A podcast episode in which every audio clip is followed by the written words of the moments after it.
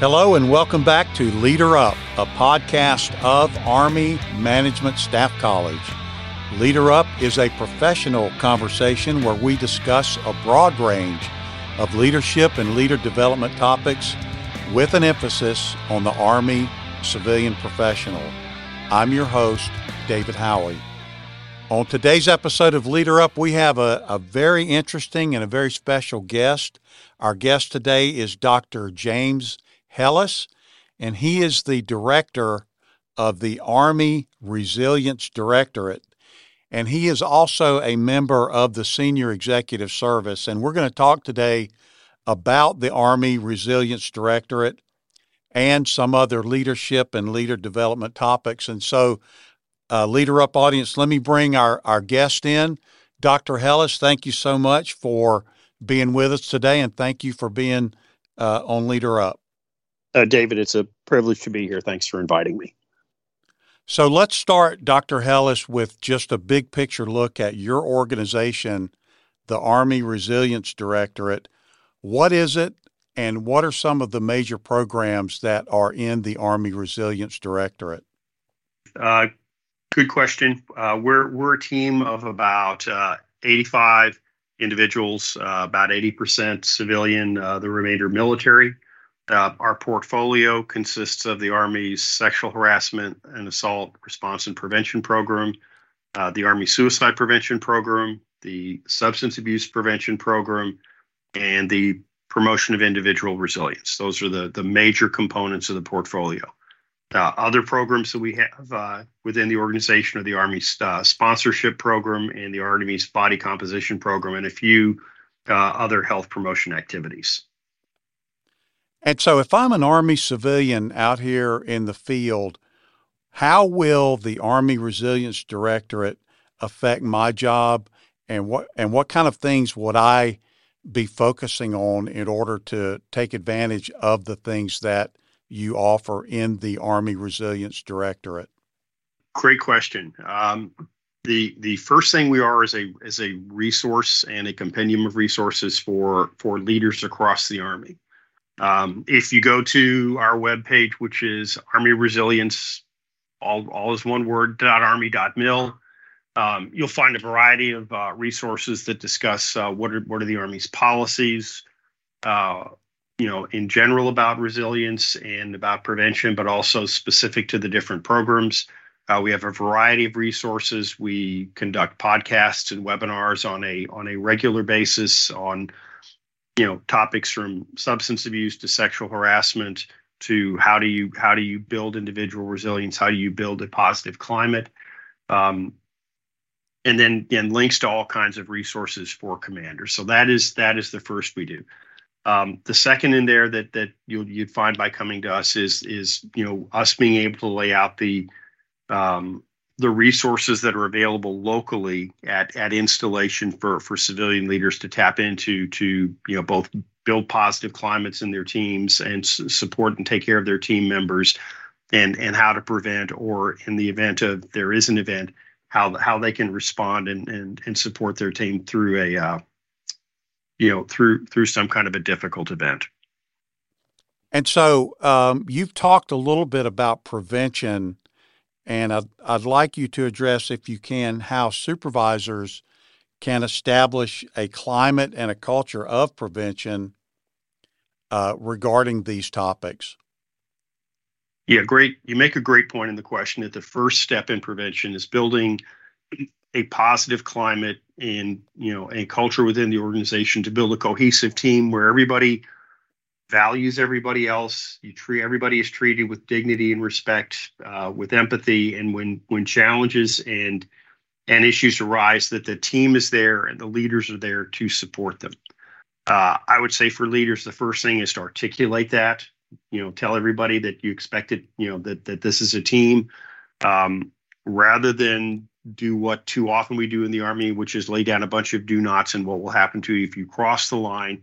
It's to lay down positive what positively what you expect of, of folks in terms of their day-to-day interactions you know here here are the standards i have here's what i expect here's how i expect to see everybody treat each other Uh, I expect leaders to take care of their teammates. You know, I have an open door if there's a problem or a challenge, you know, that, that somebody has to bring it to me because we're here about taking care of each other so that we can be able to to accomplish the mission.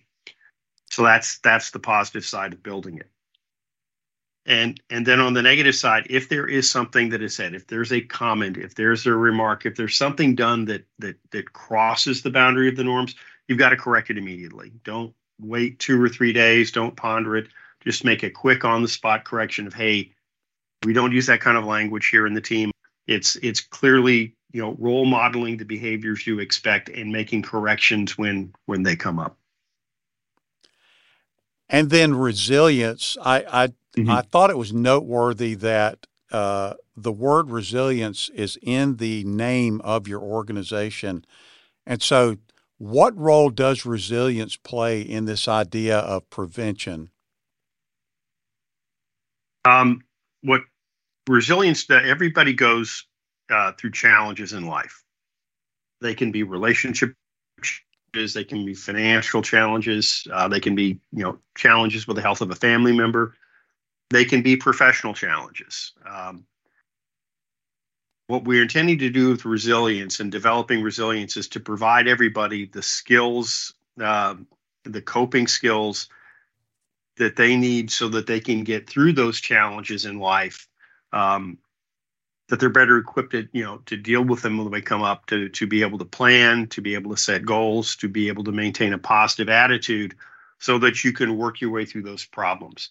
Uh, it's not just about you know what what often people say it's about bouncing back or getting up after knocked down. Uh, I would say it's more than that. It is giving the skills so that you can push through a challenge so you don't get knocked down. And you know the intent there is if you've got the coping skills to deal with the challenge, you know then you're less likely to turn to unhealthy alternatives to to substance abuse, um, to suicidality um, to just you know being you know to to to acting out in the work workplace because you've got all of these problems inside of you. So again, building resilience so people are healthier and better prepared to deal with the challenges of life so they don't fall into harmful behaviors. And your organization is going to realign uh, from the G1 to the G9. And I'm just curious, what is the rationale behind that, and how will that transition affect the Army Resilience Directorate's ability to do its job? Great, great question, Dave. Um, the decision to realign the Resilience Directorate from the G1 into the G9 at headquarters DA is part of a series of decisions uh, made by Secretary Wormuth to enable the Army to better execute prevention, to better get ahead of harmful behaviors, to get upstream of them. So the first uh, in in these decisions is the is the formal designation of a principal staff lead, three star general, who will be the lead for prevention within the Army. And that decision was to go with the G9. The G9 already owns quality of life. The G9 already owns um, soldier family uh, programs. Those are critical in in upstream prevention, primary prevention of, of harmful behaviors and it made sense to roll the programs associated with those behaviors together uh, into the G9 so that there's better uh, synchronization and coordination uh, between our efforts because a number of the programs that they run are supportive of our programs and and kind of vice versa.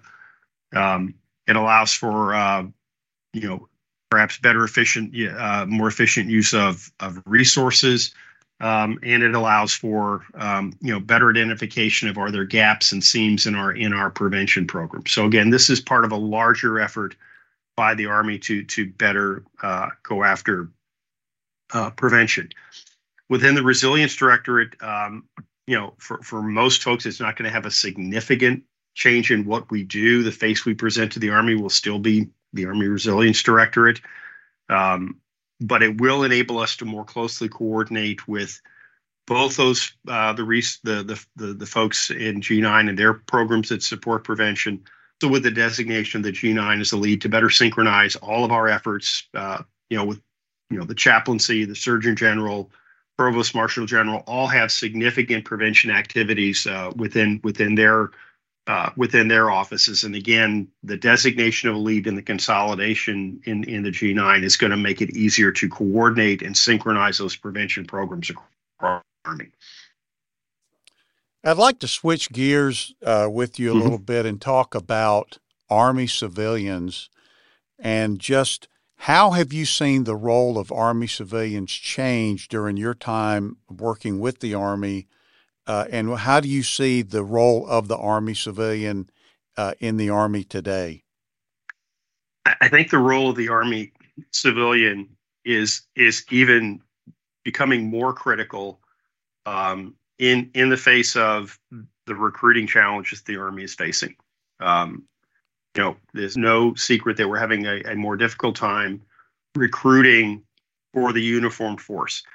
The civilian force is the continuity um, it's the institutional knowledge within the Army.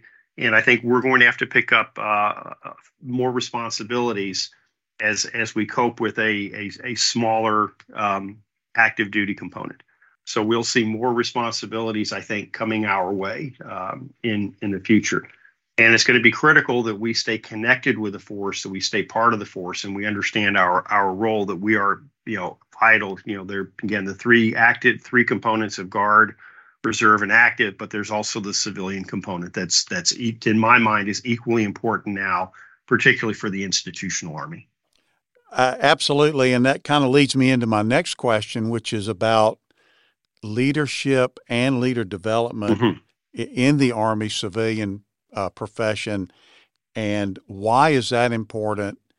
Uh, more so now than maybe it was even 10 years ago, uh, 15, 20, or even 30 years ago. Uh, how is leadership and leader development important for us as Army civilians? The the Army has historically always had a very robust program for leader development within the officer corps. Uh, we then came to a recognition pretty much post World War II, um, and, and again, a resurgence post Vietnam era of the importance of leadership development for, for the enlisted uh, soldiers for our non commissioned officer corps. Um, and then again, subsequent to that, we seem to have come to the recognition of we need to have a formal, structured leader development program for our Army civilians. Um, leadership is taught, leadership is learned. Um, and we need to invest in the development of, of leaders within the civilian corps. Uh, most folks, you know, starting out in the Army Civilian Corps, you know, start off in some technical position. And as they develop experience, they develop expertise, they, it's time to move them up into leadership positions. And we owe it to them and we owe it to the Army to provide them the leadership development they need so they can step into those positions. You know, part of it is technical of, you know, how do you do civilian evaluations? What are your responsibilities in terms of, you know, equal opportunity in the workplace as a hiring manager once you become a leader? But it's also in the just how do you provide leadership? How do you lead people? Um, and again, that's that is learned that is taught. Um, and and again, I think the Army's made a good move in the last, particularly in the last ten years, of expanding leadership development opportunities for civilians. And I would encourage all of our civilians to take advantage of the formal leadership opportunities that that are afforded you through the Army. Uh, thank you, and uh, on behalf of everybody here at AMSC, I certainly do appreciate that endorsement. Uh, it's re- it's very refreshing to have senior leaders uh, endorse the things that we do here at Army Management Staff College regarding leader development. I'd like to ask you about two topics, and I used to hear about these a lot in the classroom uh, from intermediate course students who are GS 10, mm-hmm. 10, 11s, and 12s. And they wanted to talk about this a lot, and they they were they know that it's important, but they're frustrated with it. And the two topics are delegation and feedback. Mm-hmm. And so let's start with delegation. Why is delegation important? And, and how does someone know when they are delegating effectively? that you know delegation is one of those key leadership skills and it, it's really one that's taught nobody is is born knowing how how to delegate um, i would you know stand up in front of the classroom and tell the students okay you can't do it all once you have moved up to a a leadership position your job is more inspiring supporting encouraging the people whom you are leading um, and, and again, you can't do it all. If the Army intended for you to do it all, you wouldn't be leading a team of, you know, again, for the intermediate course, you know, four or five, six, ten people, whatever it is. You're there to lead them, which means delegating down to them. And a critical piece of delegation, um, you know, you'll, you'll learn you're, you're, you're effectively delegating, I think, when the organization is meeting all of its requirements, you are you know, processing the hiring actions or the pay actions or the contracts or the maintenance requirements, whatever your requirements are, when you're hitting the mark um, with with all of those, and everybody is working. That when you look around your workplace, you see that everybody is actively employed. Um, you don't have people sitting around waiting for work or looking for work. That everybody is is contributing to the team. That's when you know you've effectively uh, delegated down to to the team. I would say a lesson in delegation for for new leaders is you know get out of the way and let people do their jobs. Remember when you were not a before you were leader, how much you just wish people would, you know, kind of let me do my job. Be that kind of leader who's going to allow people to do the job. Make sure they know what the expectations are, make sure they get them the resources, take your experience and share your experience with them and teach them so they can be the next you and become an expert in that job um, and support them as they go. Um, delegation can be scary because you know you go. Um, I would tell intermediate, you know, to upcoming leaders, let your subordinates have latitude to do the job. You know, let them get to the outcome. That's what you're looking for is the result. So they may not do things exactly the way you would have done or exactly the way you would have done it in a situation, but are they getting to the outcomes you want? That's that's an effective organization and they'll be happier and more productive if you let them you know explore and figure out new ways to do things. But you know delegation absolutely critical because you can't do it all yourself. And the second topic uh, that we talk about a lot in the classroom is feedback. And mm-hmm. so, why is feedback important? And, and what does it look like when it's done well? Feedback, you know, if you, if I look at feedback from from you know through a couple of different lenses. One is how do you as a leader provide feedback to your to the members of your team, and you should you know always look at it as you need to provide feedback when they're doing a good job. You know, you don't want to constant. It's it's not always here's how to do better. Here's how you miss something, but you want to recognize when when people are doing a good job and doing well. That's both through through individual counseling that you're doing regularly as part of the uh, the the appraisal process. It can be done publicly, just in a meeting, saying "good job on that project." but there's also you know the the whole host of recognition awards where we have now a family of awards from you know achievement commendation meritorious service all the way up to distinguished service for civilians we're very generous with those with soldiers we should be equally generous i think with those with with civilians and so if you're a leader you know put your civilians in for awards when they do a good job so that's that's part of the feedback process and when you're providing the feedback, make it positive in terms of here's how I think you could do things better. Here's opportunities I think that you have for for some professional growth, or here's some things I'd recommend you do, or course I recommend you take. You know, so that so that you can you know be promoted and move on to higher levels of of responsibility. Other feedback is when you're getting feedback from from your boss, um, and that's one where you need to be in a listening mode.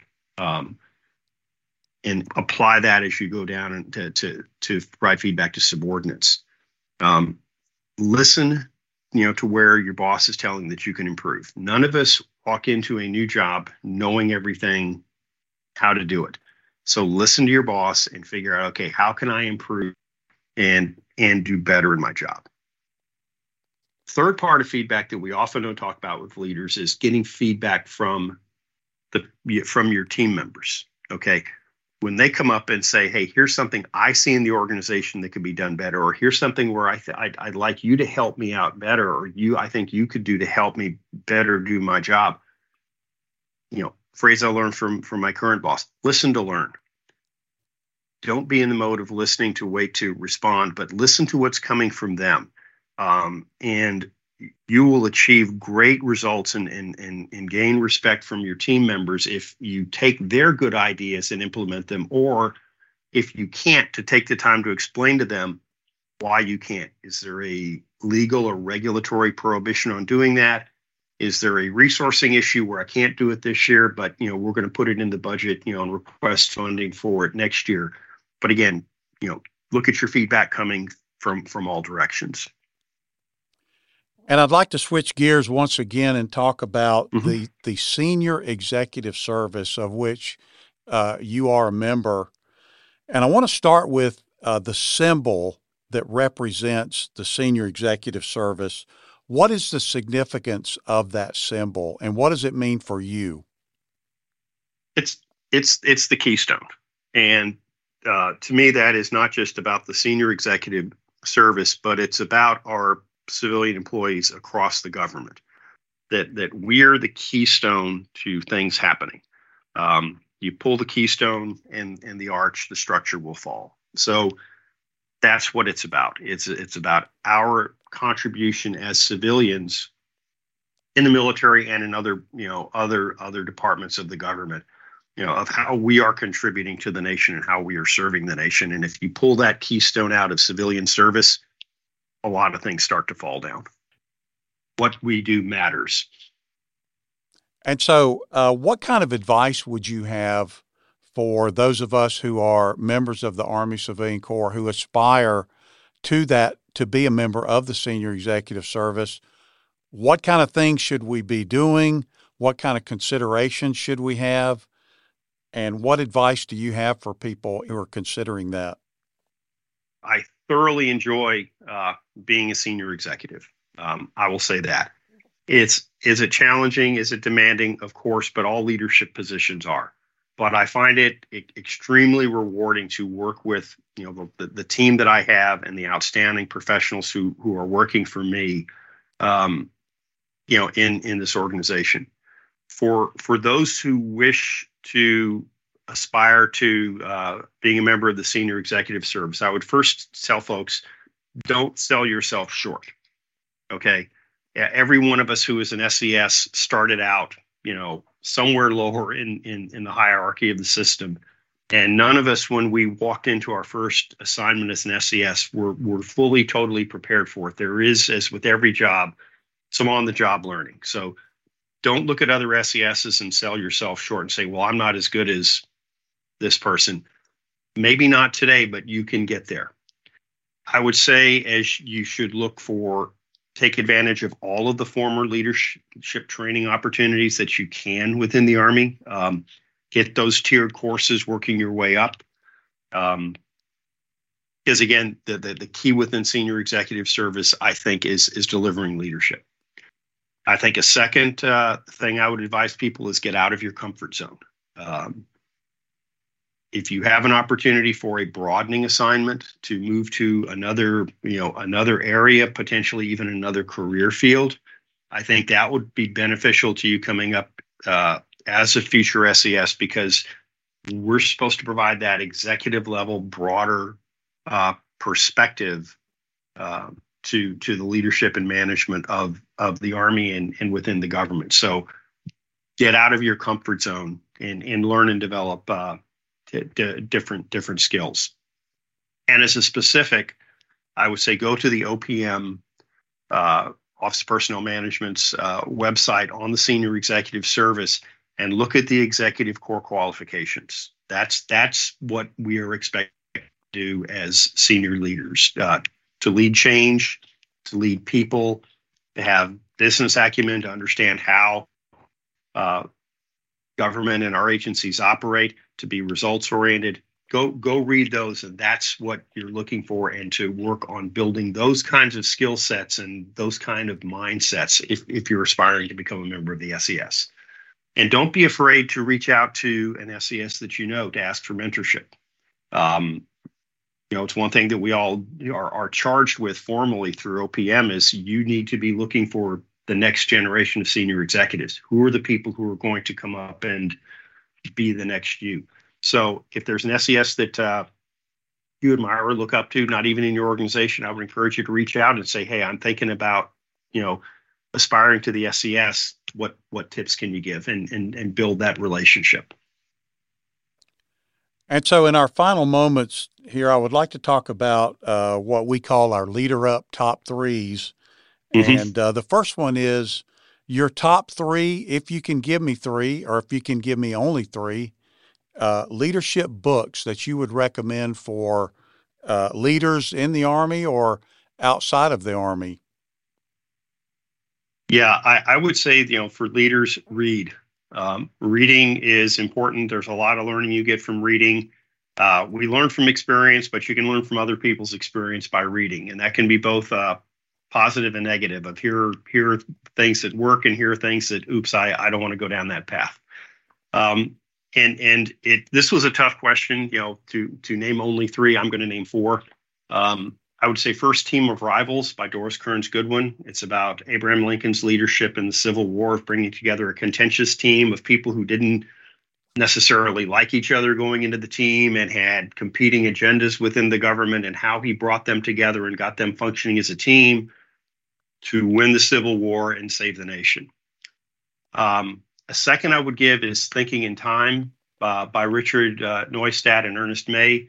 It's it's kind of a classic about how you use the lessons of history um, in in our jobs. We often think about you know say well you know five years ago we did something this way, and Thinking in Time gives you a way of you know how to use history and use the lessons of the past, but don't fall into traps. Make sure that you know that you're you know doing apples to apples comparison and an analysis an analogy and how to successfully use lessons from the past and history and also traps you can fall into. Um, and it's a great book because it, it's it's you know it's a lot of case studies starting with the cuban missile crisis about how to get things right in some places where we got things where, where we didn't get things right. The third and fourth are uh, books about ernest shackleton great leader um, best known for his, uh, you know, getting getting through his cross Antarctic uh, expedition that went uh, went sideways, and uh, how he led his team through that and got everybody back alive from just an absolutely harrowing experience. Uh, two books. They're both called The Endurance, which is the name of his ship. Uh, one by Caroline Alexander, the other by Alfred Lansing. They're both equally good. Um, so I would encourage that about Shackleton, about the personal character of you know what makes a a strong leader. So that'll be my three books: Team of Rivals, Thinking in Time, and either version of the Endurance. And that story about uh, Shackleton, that certainly is a, a, a story about resilience. I would say. Would you agree with that? It is absolutely story about resilience. It is also absolutely riveting. Um, even though you you know you know if you've read the history or know anything that you know that it's going to end up with a good ending, but you're just really going page to page wondering, how do they get out of this? How does he get them through this? Um, and and his individual leadership um, and, and build, keeping that cohesive team together through just unbelievable trials in the Antarctic. And the second top three are your top three, and we're going to call these skills or competencies mm-hmm. for Army leaders. I would say, um, and this is not in necessarily in any order because I think you need all three of them. I would say communication, uh, your ability to communicate to the team your your expectations, what the requirements are, um, your ability to communicate up to explain uh, to your your bosses and to advocate for your team with with your bosses. Um, the, the part of communicating that we don't often talk about is the receiving element, the listening. Um, listening to your teammates uh, to learn from them. They've got you know a lot of good ideas. They will often come up with better solutions than you would ever dream of. Uh, so listen to your to to your teammates and encourage them to to share their thoughts, their ideas, uh, their innovations, and listening to your boss. You know, really understanding what's your boss's vision, what's the intent, um, and and what are ways that you can improve as a professional. So communicating, and I would say, listening at the top. I would say empathy. Uh, take care of your people. Um, by the time we get into leadership positions, we've we've learned technical competence in our field, but you know we're now responsible not just for for an outcome, but for taking care of our people. And with empathy, to listen, to hear, to understand their challenges, and to help them through their challenges, because that's going to help them uh, to to accomplish the mission. And third, I would say is self control.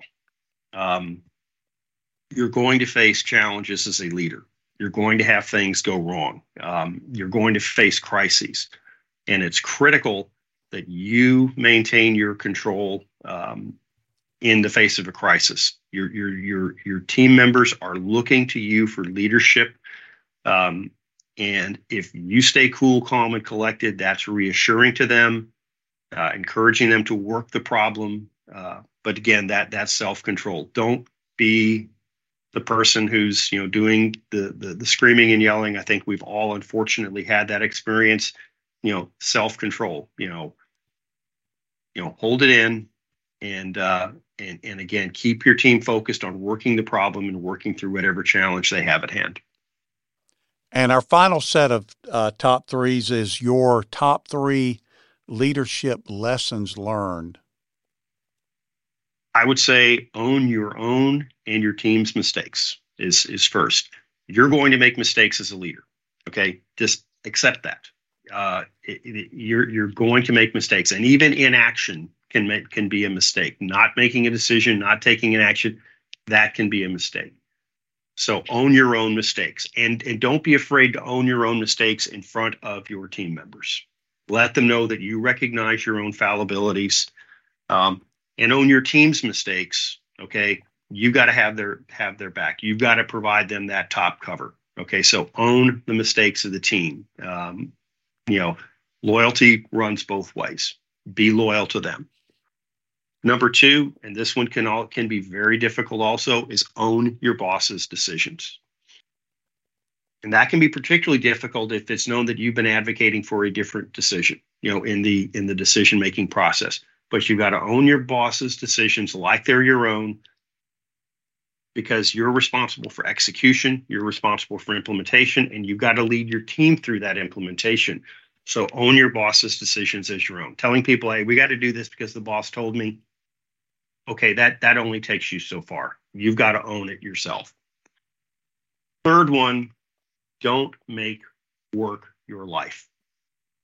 Take care of your family, have a hobby or hobbies, have outside interests.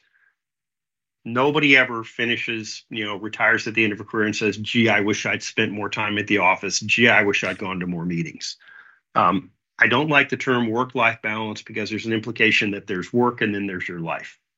Work is a part of your life, a very important part of your life. You're going to spend a lot of time there, but you need to have more to your life than just your job. So, again, tend to your family, take care of your family, take care of yourself, have a hobby, have an outlet. It will make you a better person. It will make you a happier person. You'll be more resilient and you'll be a better leader for for your your team members if if you have a life outside of work, if you if you're a complete person.